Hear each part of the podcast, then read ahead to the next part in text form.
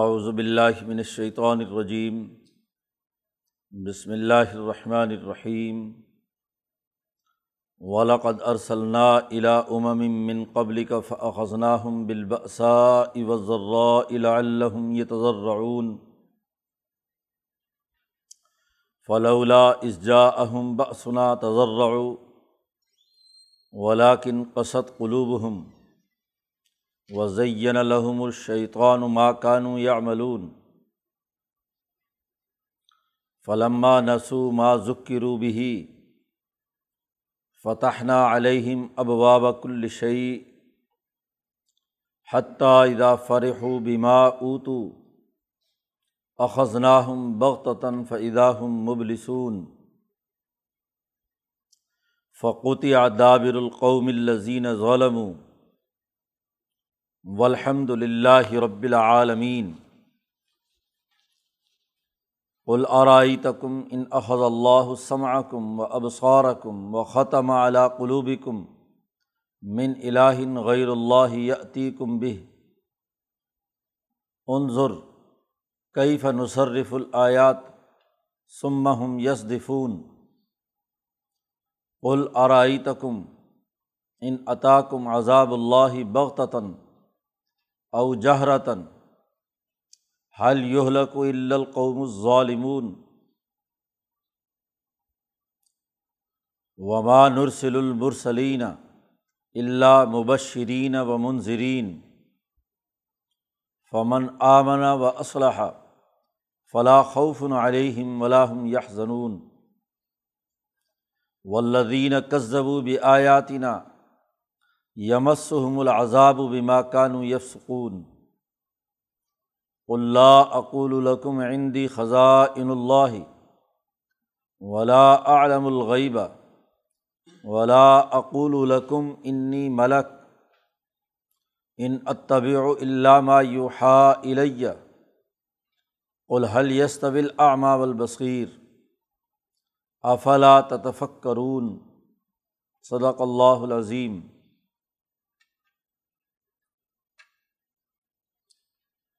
گزشتہ رکوع میں یہ بات واضح کی گئی تھی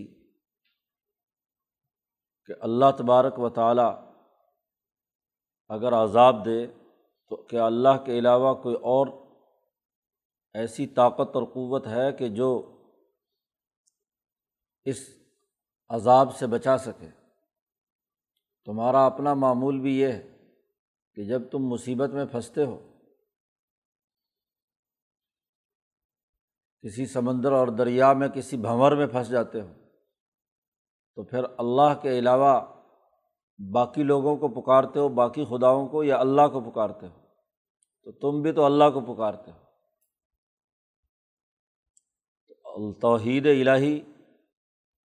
اور اس کی حقانیت پچھلے رکوع میں بیان کی جا رہی ہے، اور اللہ کے مقابلے میں جن کو بھی یہ شریک ٹھہراتے ہیں، خواہ وہ ثنویت کے عقیدے کے تحت ہو یا تثلیث کے عقیدے کے تحت، تین خدا یا دو یا اور ان سے نچلے درجے کے دیوتا اور مراکز مان لیے جائیں، تو ان تمام کی نفی کی جا رہی ہے۔ تو پچھلے رکوع میں بتلایا تھا کہ عذاب الہی تم پر نازل ہوتا ہے، مصیبت آتی ہے تو تم اللہ ہی کو پکارتے ہو۔ اب اس رکوع سے گزشتہ قوموں کے کچھ واقعات بطور تمثیل کے بیان کیے جا رہے ہیں کہ ان سے پہلی امتیں بھی ایسی گزری ہیں، ایسی قومیں گزری ہیں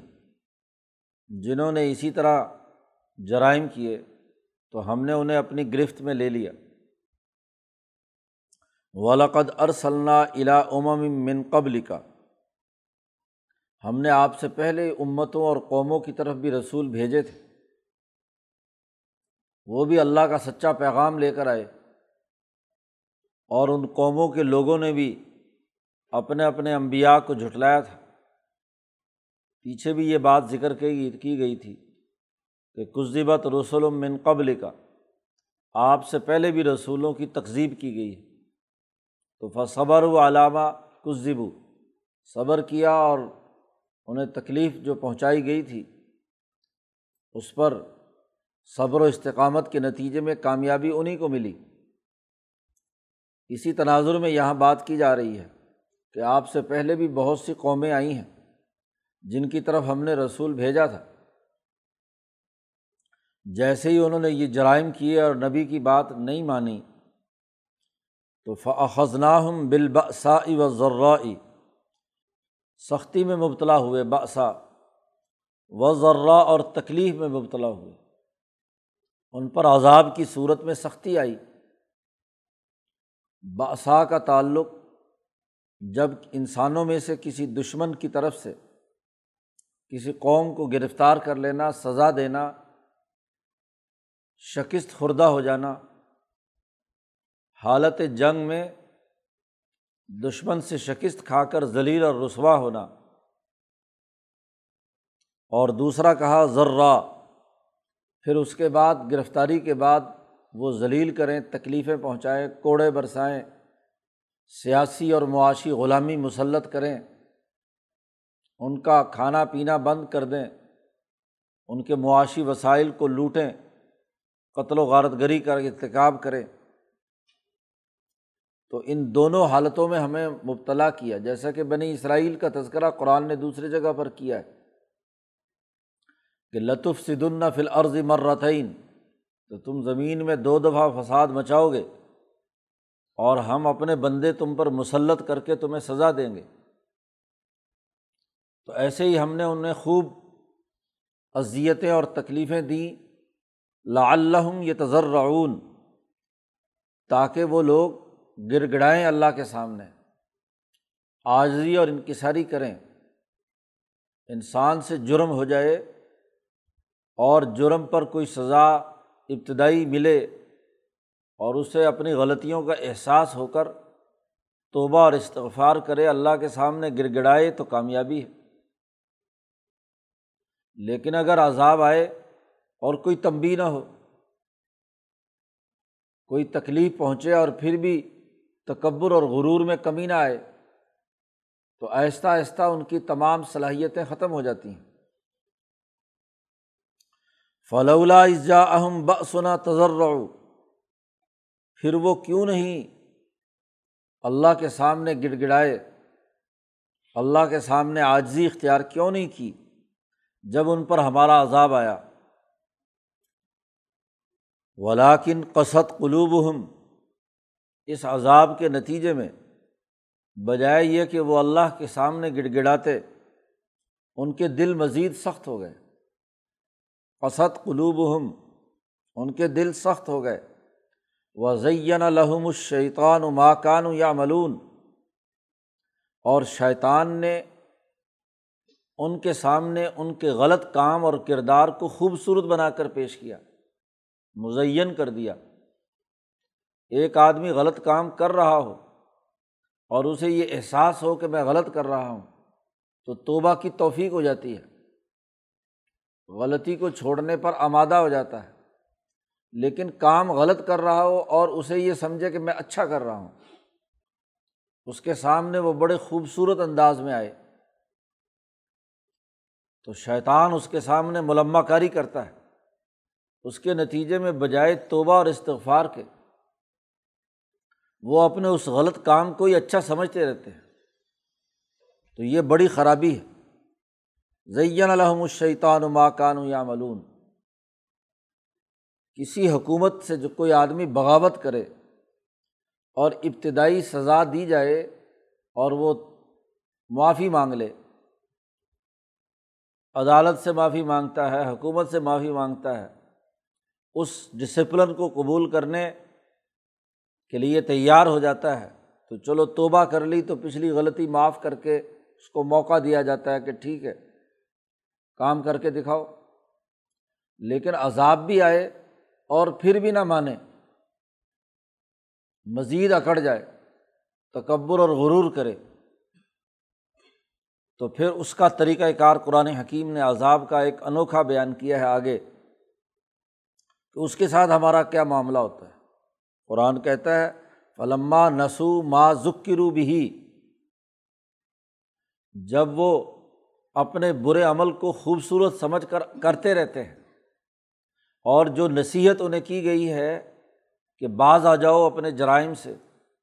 اس کو وہ پس پشت ڈال دیتے ہیں، بھول گئے۔ ما ذکروا بہ، جس کی انہیں نصیحت کی گئی تھی۔ تو پھر آگے اللہ کے عذاب کا ایک اور طریقہ ہے کہ فتحنا علیہم ابواب کل شیء، ہم نے ان پر کھول دیے ہر طرح کے دروازے۔ لو اب کھاؤ پیو، جیسے کسی مچھلی کو پکڑنے کے لیے رسی ڈھیلی چھوڑی جاتی ہے، کانٹا اس کے منہ میں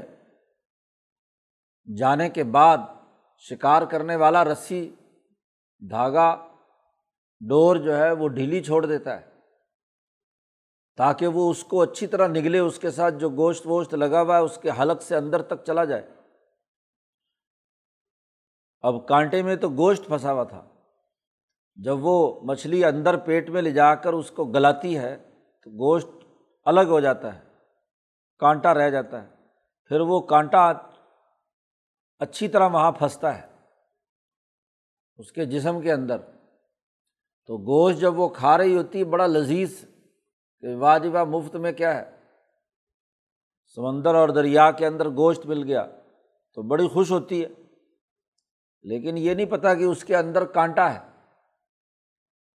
اور یہ کانٹا اس کے اندر جا کر کیا ہے، پیوست ہو جائے گا۔ ایسی اللہ پاک کہتے ہیں کہ بطور استدراج کے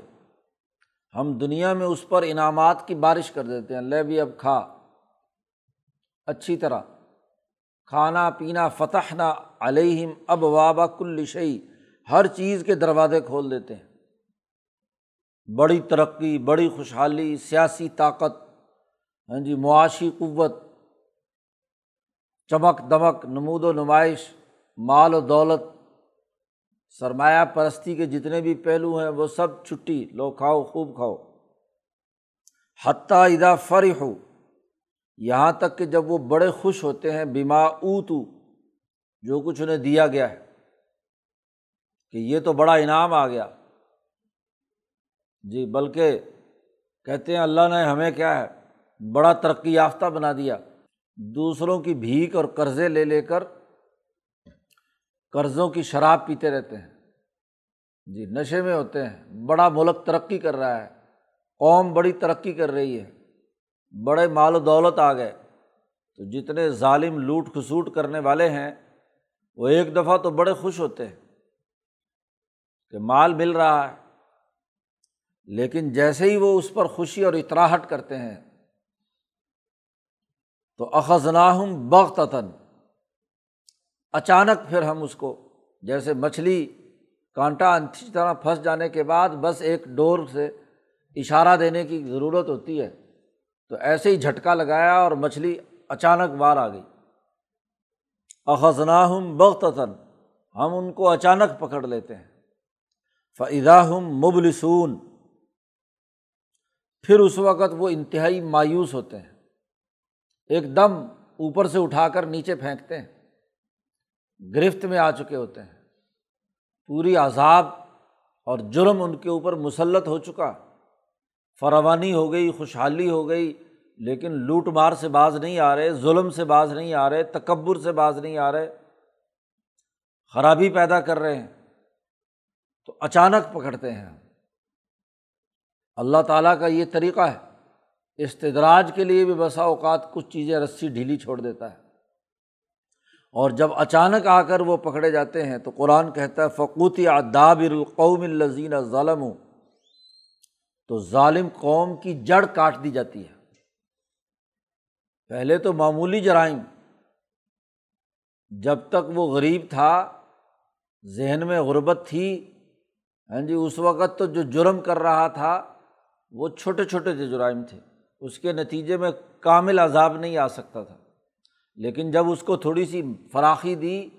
مال و دولت اس کے پاس آیا، تو تکبر اور غرور کی انتہا پہ پہنچ گیا،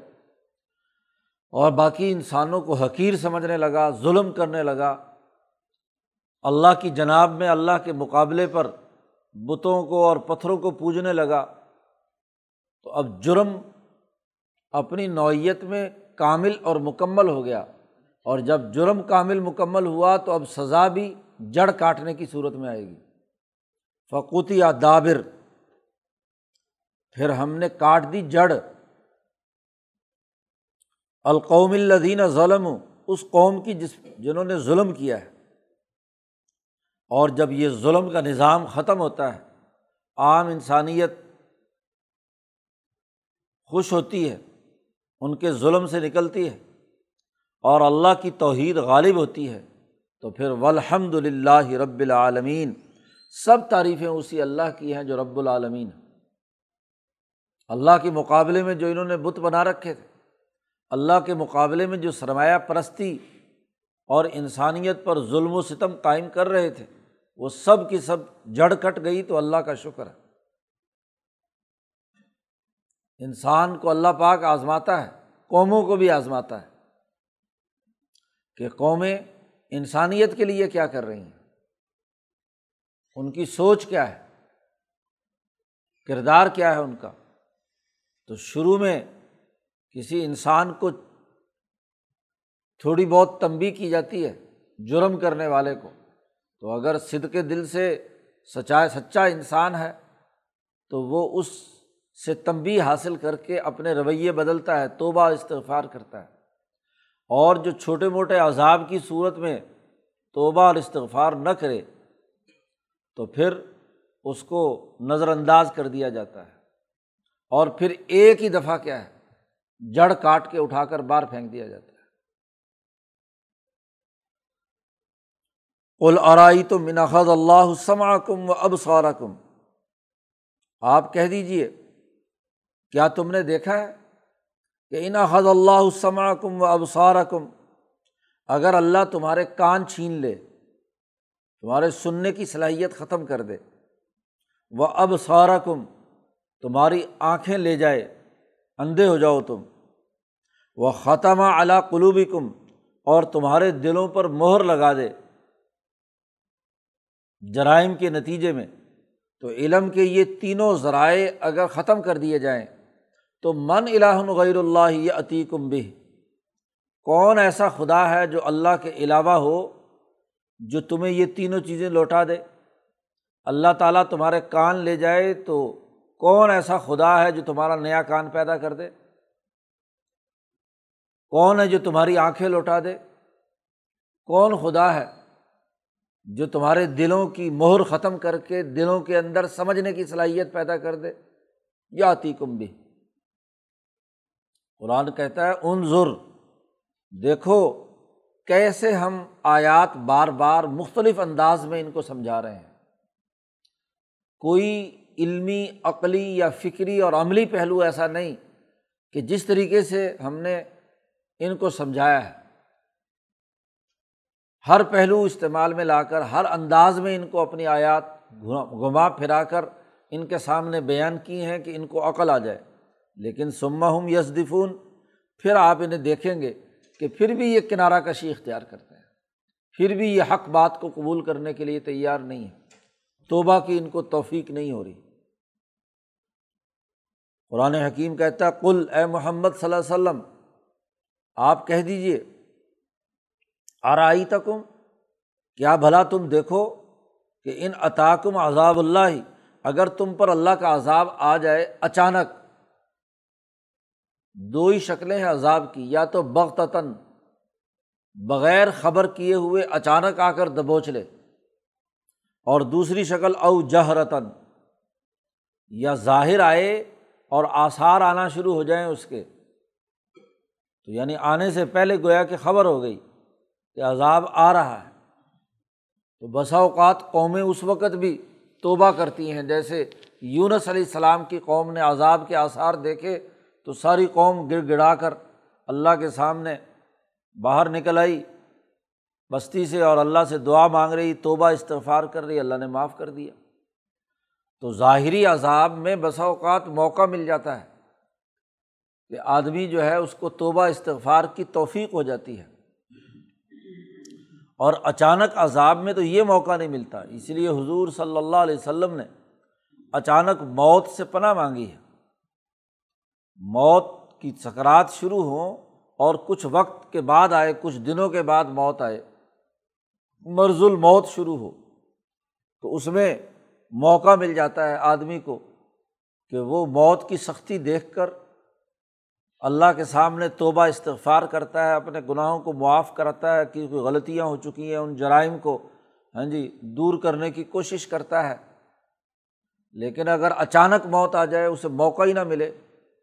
ابھی کام کاج کر رہا تھا اور ابھی ایک دم بس ہارٹ اٹیک ہوا اور چلا گیا، تو یہ اچانک موت میں تو موقع ہی نہیں ملتا توبہ استغفار کرنے کا۔ هل یہلک الا القوم الظالمون، عذاب اچانک آئے یا جہرتاً ظاہر ہو کر آئے، هل یہلک الا القوم الظالمون، تو ظالم لوگوں کے سوا اور کون ہلاک ہوگا؟ اس عذاب کے نتیجے میں ظالموں کی جڑ کاٹی جائے گی، ظلم کا نظام ختم کیا جائے گا۔ انبیاء اسی ظلم کو ختم کرنے کے لیے آتے ہیں۔ وہ ظلم اللہ کی جناب میں ہو کہ اللہ کے مقابلے میں کسی کو خدا مانا جائے، جیسے قرآن نے کہا ان الشرک لظلم عظیم، کہ شرک بہت بڑا ظلم ہے، یا انسانوں کے لیے ہو کہ کوئی انسان دوسرے انسانوں پر مظالم ڈھائے، زیادتی کرے، تو ظالم ہی اس عذاب کے اندر ختم ہوتے ہیں۔ دیکھو بڑی سیدھی سی بات ہے کہ اللہ پاک حکمران ہے اس پوری کائنات کا، تمام انعامات اسی نے انسانیت کو دیے ہیں۔ اب اگر اس کی حکومت میں رہتے ہوئے اس کی حکمرانی کو نہ مانے اور اس کی حکمرانی میں دوسرے لوگوں کو شریک ٹھہرائے تو کتنا بڑا ظلم ہے۔ دنیا کی کوئی ریاست اور حکومت اپنی ریاست کے اندر اور حکومت کے اندر کسی دوسری حکومت اور ریاست کو قبول کرنے کے لیے تیار نہیں ہوتی، اس کے اختیارات کوئی ادارہ یا کوئی اور فرد لینا چاہے اور ریاست میں اپنی ریاست قائم کر لے تو بین الاقوامی قانون ہے کہ یہ بہت بڑا جرم ہے۔ ریاست میں ریاست ہی کی رٹ قائم ہوگی، ریاست کے اندر کسی اور کی ریاست قائم ہو جائے تو یہ بغاوت ہے اور ظلم ہے، اور ایسے ظلم کو دنیا کی کوئی حکومت قبول نہیں کرتی۔ تو دنیا میں تمہاری چھوٹی چھوٹی حکومتیں جو ہیں وہ اپنی ریاستی رٹ قائم کرنے کے لیے دوسروں کی ریاست میں ریاست کو تسلیم کرنے کے لیے تیار نہیں ہے۔ تو اللہ تبارک و تعالیٰ جس نے کائنات پیدا کی، جس نے تمہارے تمام کام کیے، وہ اپنی حکومت کے اندر کسی دوسرے کو کیسے شریک ہونے کی اجازت دے گا؟ اس لیے جو لوگ یہ جرم کرتے ہیں، ریاست کے باغی ہوتے ہیں، تو یا تو ایک دم گرفت آتی ہے اور انہیں کاٹ کر ایک طرف پھینک دیا جاتا ہے، اور یا ان کو ڈرا کر ظاہری عذاب آتا ہے۔ پھر اگر وہ توبہ کر لیں اور اپنی جو تکبر اور غرور کی حالت ہے، ریاست کو چیلنج کرنے کی حالت ہے، اس سے توبہ کر لیں تو بسا اوقات ریاست رعایت دے دیتی ہے کہ چلو پہلا جرم معاف، آئندہ ایسی حرکت دوبارہ نہیں ہونی چاہیے۔ تو ظالموں کے علاوہ اور کون ہلاک ہوگا؟ اصل بات یہ ہے کہ وما نرسل المرسلین الا مبشرین و منذرین، ہم جب رسولوں کو بھیجتے ہیں تو رسولوں کو نہیں بھیجتے سوائے اس کے کہ وہ جا کر قوموں کو خوشخبری سنائیں اور ڈر سنائیں۔ جو اللہ کی ریاست کو تسلیم کرنے والے ہیں ان کو خوشخبری، اور جو اللہ کی ریاست کو چیلنج کرنے والے ہیں، شرک اور کفر اور ظلم میں مبتلا ہیں، ان کے لیے منذر۔ تو ظالموں کو ڈرانے کے لیے آتے ہیں، یہ اس بات کا موقع ہے دیا جاتا ہے کہ ظالم اپنے ظلم سے باز آ جائیں، ظلم کا نظام ختم کر دیں،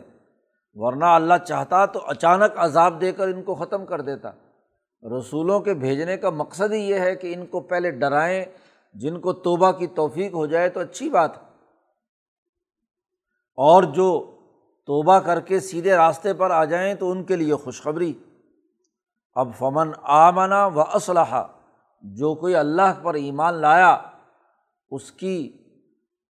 وحدہ لا شریک کی حیثیت سے حکمرانی کو تسلیم کیا، اسی کو تمام اختیارات کا مرکز اور منبع مانا، آمانا، اور وہ اصلاح، اور اپنے آپ کو سنوار لیا، درست کر لیا، اس کے مطابق اعمال کیے، اور جو اس سے پہلے کوئی جرائم فساد برپا کرنے کے تھے وہ ختم کر کے انسانیت کی اصلاح اور ترقی کا اور کامیابی کے لیے کام کیا، تو فلا خوف علیہم ولا ہم یحزنون۔ جو ریاستی قانون کی پابندی کرتا ہے، نظم و ضبط اور صحیح اور درست عمل کرتا ہے، تو اس کے لیے نہ تو کوئی خوف ہے مستقبل کا، ولا ہم یحزنون، اور نہ ان کے لیے کوئی غم ہے۔ انہوں نے جب قانون توڑا ہی نہیں، کوئی اشارہ توڑ کر نہیں آیا، کوئی قانون توڑ کر نہیں آیا، تو اسے کس بات کا کھٹکا یا غم ہے؟ تو ماضی کے کسی عمل پر حزن ہوتا ہے، تو ماضی میں کوئی برا کام نہیں کیا، صحیح قانون کے مطابق سارے کام سر انجام دیے ہیں، تو اس کو پچھلی کسی بات پر کیا غم، اور آئندہ بھی اسے کیا خوف؟ اس نے کون سا کوئی حکومت کے سسٹم کو توڑا ہے، خلاف ورزی کی ہے۔ لیکن والذین کذبوا بآیاتنا، اور جنہوں نے ہماری آیات کو جھٹلایا تو ان کو عذاب پہنچے گا اس سبب سے جو وہ قانون توڑتے رہے۔ یفسقون، فسق سماجی معاہدات کو توڑنا، فاسق نافرمانی کرتے رہے، جو اللہ کے معاہدات کو توڑتے ہیں، صلہ رحمی کو ختم کرتے ہیں، زمین میں فساد مچاتے ہیں، ایسے فاسقون کو ضرور اللہ تعالیٰ عذاب دے گا۔ باقی رہی یہ بات کہ انبیاء سے یہ مانگنا کہ وہ نئے معجزے دکھائیں ان کے مطالبات کے مطابق، نبی دنیا میں اس لیے نہیں آتے، نبی تو آتے ہیں الا مبشرین و منذرین، مبشر اور منذر بن کر آتے ہیں۔ یہ نہیں ہے کہ نبی کے پاس بڑے خزانے ہوں، بڑا مال و دولت ہو، یا نبی جو ہے وہ ایک فرشتہ ہو، اپنی روحانی طاقت کا مظاہرہ کرے لوگوں کے سامنے، اور یا یہ کہ نبی کوئی غیب کی بات جانتا ہو، نہیں۔ قل، آپ ان سے کہہ دیجئے کہ لا اقول لکم، میں تم سے یہ نہیں کہتا کہ عندی خزائن اللہ، کہ میرے پاس اللہ کے خزانے ہیں۔ یہ ایمان اور دین قبول کر لو تو میں تمہیں خوب خزانے دوں گا، اللہ کے خزانوں کا میں مالک ہوں۔ تو میں تو یہ دعویٰ نہیں کرتا، اللہ کے خزانے اللہ کے قبضہ قدرت میں، وہ جس کو چاہے دے اور جس کو چاہے نہ دے۔ نہ تو میرا یہ دعویٰ ہے کہ میرے پاس اللہ کے سارے خزانے ہیں، ولا عالم الغیب، اور میں یہ بات بھی نہیں کہتا کہ میں غیب جانتا ہوں، نہیں، غیب کا مجھے کوئی علم نہیں ہے۔ جو اللہ تعالیٰ مجھے بتلا دیتا ہے وہ میرے علم میں آ جاتا ہے، تو وہ غیب نہیں رہا، نبی کی نسبت سے وہ حاضر ہو گیا، کیونکہ جب کوئی چیز بتلا دی گئی کسی کو تو اس سے وہ غیب کیسے رہا؟ تو یہ نہیں ہے کہ اللہ کے بغیر میں ہر چیز کا غیب کا عالم ہوں اور میں تمہارے لیے اس بنیاد پر کوئی فائدہ پہنچاؤں۔ ولا اقول لکم، اور میں تم سے یہ بھی نہیں کہتا کہ انی ملک، کہ میں فرشتہ ہوں، اور فرشتہ ہونے کی حیثیت سے میں تمہارے لیے کام سر انجام دوں گا، ایسا بھی میں نہیں کہتا۔ اب یہی مطالبے تھے ان کے کہ جی یہ نبی ہے تو یہ کیسا نبی ہے کہ غریب یتیم ہے، ساری عمر جو ہے وہ اسی غربت اور یتیمت کی حالت میں گزری، اور اب بھی اس کے پاس کچھ نہیں ہے۔ تو نبی تو وہ ہونا چاہیے جو سرمایہ دار ہو، یہ جو رہبر اور رہنما کیسا ہے، بھوکا ننگا، سردار، رہبر، رہنما یا حکمران تو وہ ہو جس کے پاس خوب خزانے ہوں، یا خزانے اگر نہیں بھی ہیں تو اسے پتہ ہو کہ زمین میں غیبی طور پر کہاں کہاں خزانے دفن ہیں، اسے غیب کا علم ہونا چاہیے کہ کہاں کہاں کون کون سے خزانے دفن ہیں، وہاں سے جائے اور نکال لے۔ اور اگر یہ بھی نہیں ہے تو وہ فرشتہ ہو، اور فرشتے کی طاقت اور قوت یہ ہے کہ وہ آسمان سے تارے توڑ کر لا جائے۔ تو سرمایہ پرست معاشروں میں معجزات کا مطالبہ بھی اسی حوالے سے ہوتا ہے کہ دولت اور خزانے کہاں سے آئیں گے، یا تو خزانے موجود ہوں یا زمین کی غیب چھپے ہوئے کہیں زمین سے نکال کر لائیں، یا فرشتہ ہو کر آسمان سے کوئی کیا ہے ہند برسے، ہاں جی، تو سرمایہ پرستانہ ذہنیت میں مطالبات بھی اسی طرح کے ہوتے ہیں کہ ہمیں کیا کھلاؤ پلاؤ گے، ہمیں پیسے کتنے دو گے، ہمیں خزانہ کتنا دو گے اگر ہم تمہاری پارٹی میں شامل ہو جائیں۔ تو نبی سے کہا جا رہا آپ ان سے کہہ دیجئے کہ بالکل میں یہ نہیں کہتا کہ میرے پاس خزانے ہیں، اور نہ یہ کہتا کہ میرے پاس زمین کے غیب کی تمام چیزیں ہیں، اور نہ یہ میں کہتا کہ میں فرشتہ ہوں اور اوپر سے تمہارے لیے تارے توڑ کر لاؤں۔ مال و دولت کے لالچ کی بات کوئی نہیں ہے، سیدھی سادھی سی بات ہے کہ ان اتبع الا ما یوحیٰ الی، میں تو اتباع کروں گا اس کی جو مجھ پر وحی ہوئی ہے، قرآن حکیم کے پیغام کی میں اتباع کروں گا، بس جو بھی وحی کی جاتی ہے قرآن حکیم کی صورت میں ہو یا نبی اکرم صلی اللہ علیہ وسلم پر فرشتے کے ذریعے سے کسی چیز سے باخبر کیا جائے، تو وحی سے جو چیز مجھے معلوم ہوگی میں صرف وہ کروں گا۔ میں خود کچھ نہیں ہوں، میں تو تابع ہوں اللہ تبارک و تعالیٰ کے، میں اس کو شہنشاہ مطلق اور اس کی ہاں جی اس کائنات پر گرفت کو براہ راست مانتا ہوں، جو حکم وہاں سے ملے گا میں حکم کا بندہ ہوں۔ یہ میرا دعویٰ نہیں ہے کہ میں خود اپنے پاس بڑے خزانے رکھتا ہوں اور غیب کا علم رکھتا ہوں اور آسما فرشتہ بن کر ہاں جی میں کام کاج کرنے کی وہ تمام کام میں کر سکتا ہوں۔ تو سرمایہ پرستی والے جو تمہارے مطالبے ہیں دولت کے حوالے سے میں کچھ نہیں کر سکتا،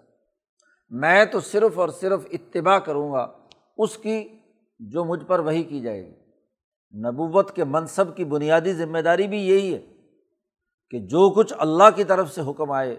تو اللہ کے حکم کے مطابق کام کرے۔ اسی لیے نبی کو اللہ تبارک و تعالیٰ اپنے مقاصد کو پورا کرنے کے لیے اپنا آلہ کار بناتا، جارحہ الہیہ، اللہ تبارک و تعالیٰ کا جارحہ، کام کرنے والا، تو اس کے ذریعے سے کیا ہے میں تو کام کرتا ہوں، اور پھر اس وحی کے ذریعے سے نبی کی حالت یہ ہے کہ وہ اپنی وحی اور اللہ کے اطلاع کے نتیجے میں وہ بصیرت کے بھی اعلیٰ ترین مقام پر ہے، اور جو اس سے واقف نہیں ہے وہ اندھے ہیں۔ تو آپ کہہ دیجئے حل یستوی الاعمی والبصیر، کیا اندھا اور دیکھنے والا دونوں برابر ہو سکتے ہیں؟ نبی اپنے منصب نبوت کی حالت سے علم، عقل، شعور، وحی کے اعتبار سے بہت اونچے مقام پر ہیں، اور باقی انسانوں کی نسبت اس حوالے سے دیکھی جائے تو ایسے ہی ہے جیسے اندھے اور ہاں جی آنکھیں دیکھنے والوں کے درمیان فرق اور امتیاز ہوتا ہے۔ دیکھنے والے کی حالت کیا ہوتی ہے اور جو اندھا ہوتا ہے اس کی حالت کیا ہوتی ہے، کیا یہ دونوں برابر ہیں؟ پھر اسی طریقے سے جو اللہ کے احکامات پر ایمان لانے والے ہیں، جن کی بصیرت کی آنکھ کھل گئی، جنہوں نے اس بات کو مان لیا اللہ کے نے جو نبی مبشر اور منذر بنا کر بھیجے تھے اس کے مطابق ان کی اطاعت کی، آمنا و اصلحا، تو اس وہ اور اس کے مقابلے میں وہ جو مشرک اور کافر ہے اور اللہ کی اس پیغام کو نہیں مان رہا، تو وہ ان دونوں کی مثال ایسے ہی ہے جیسے ایک طرف اندھا اور ایک طرف صاحب بصیرت، دیکھنے والا، تو کیا دونوں برابر ہو سکتے ہیں؟ افلا تتفکرون، کیا تم غور و فکر نہیں کرتے؟ تمہارے اندر ہاں جی غور و فکر کی صلاحیت نہیں ہے کہ تم سوچو، غور کرو؟ تو نبی آتا ہے دنیا میں بصیرت پیدا کرنے کے لیے، تو نبی خزانے بانٹنے کے لیے، یہ تو اندھوں کا کام ہے کہ وہ دولت کی اندھی محبت میں انہیں خزانے ہی یاد آئیں، ہاں جی جس آدمی کے پیچھے چلنا چاہیں وہ اگر خزانہ دے تو پیچھے بھاگیں، اور جن کے پاس خزانہ نہ رہے وہاں سے منہ موڑ کر کسی اور طرف چلے جائیں۔ ان کو تو خزانہ چاہیے، چاہے قرضوں کی بھیک ہی کیوں نہ ہو۔ تو یہ سرمایہ پرستی کا یہ مرض بڑی خرابی کا باعث ہے، کیا یہ غور و فکر نہیں کرتے؟ تو قرآن نے گزشتہ قوموں کے واقعات کے تناظر میں جو سنت اللہ وہ بیان کی ہے کہ اللہ پاک ایسے مجرموں کو ایک دفعہ سزا دیتا ہے تاکہ وہ گڑ گڑائیں، عاجزی اختیار کریں، اور وہ توبہ اور استغفار کریں، لیکن جب وہ توبہ استغفار نہیں کرتے تو پھر اللہ پاک ان کے لیے بسا اوقات دنیا کی فراخی پیدا کر دیتا ہے، اور جب وہ اس میں مگن اور خوش ہوتے ہیں تو اچانک عذاب آتا ہے اور اس کو اپنی گرفت میں لے لیتا ہے۔ تو قرآن حکیم نے ایک نئے انداز میں گزشتہ قوموں کے واقعات کے تناظر میں شرک اور کفر اس سے باز رہنے کی تلقین کی ہے، اور اللہ کی وحدانیت اور اس کی طاقت اور گرفت جو اس پوری کائنات پر ہے اس کی حقانیت ثابت کی ہے۔ اللہ تعالیٰ ہمیں قرآن حکیم کو سمجھنے اور اس پر عمل کرنے کی توفیق عطا فرمائے۔ اللہ